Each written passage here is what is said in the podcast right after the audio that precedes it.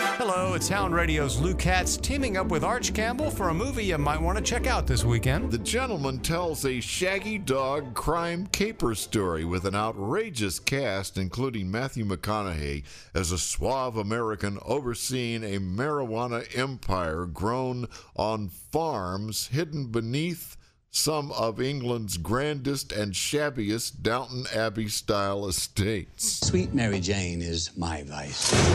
Your poison, on the other hand, is and always has been the destroyer of worlds. You're out of touch, and I would like you to consider an offer. I am not for sale. Hugh Grant's in this thing. He's barely recognizable as a tabloid reporter, pitching this story as a screenplay.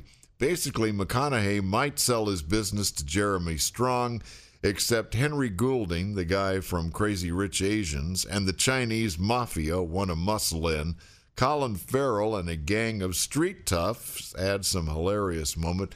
Basically, The Gentlemen is pulp fiction with a Cockney accent and so much wordplay they might need subtitles. I'm going to give it a mixed couple and a half barks. I kind of liked it in spite of myself. Thank you, Arch. And remember to check out our podcast, too, available on SoundCloud and Apple Podcasts, where we're talking about the SAG Awards, some new television shows for you to check out, and more. Enjoy your weekend. For Hound Radio, I'm Lou Katz.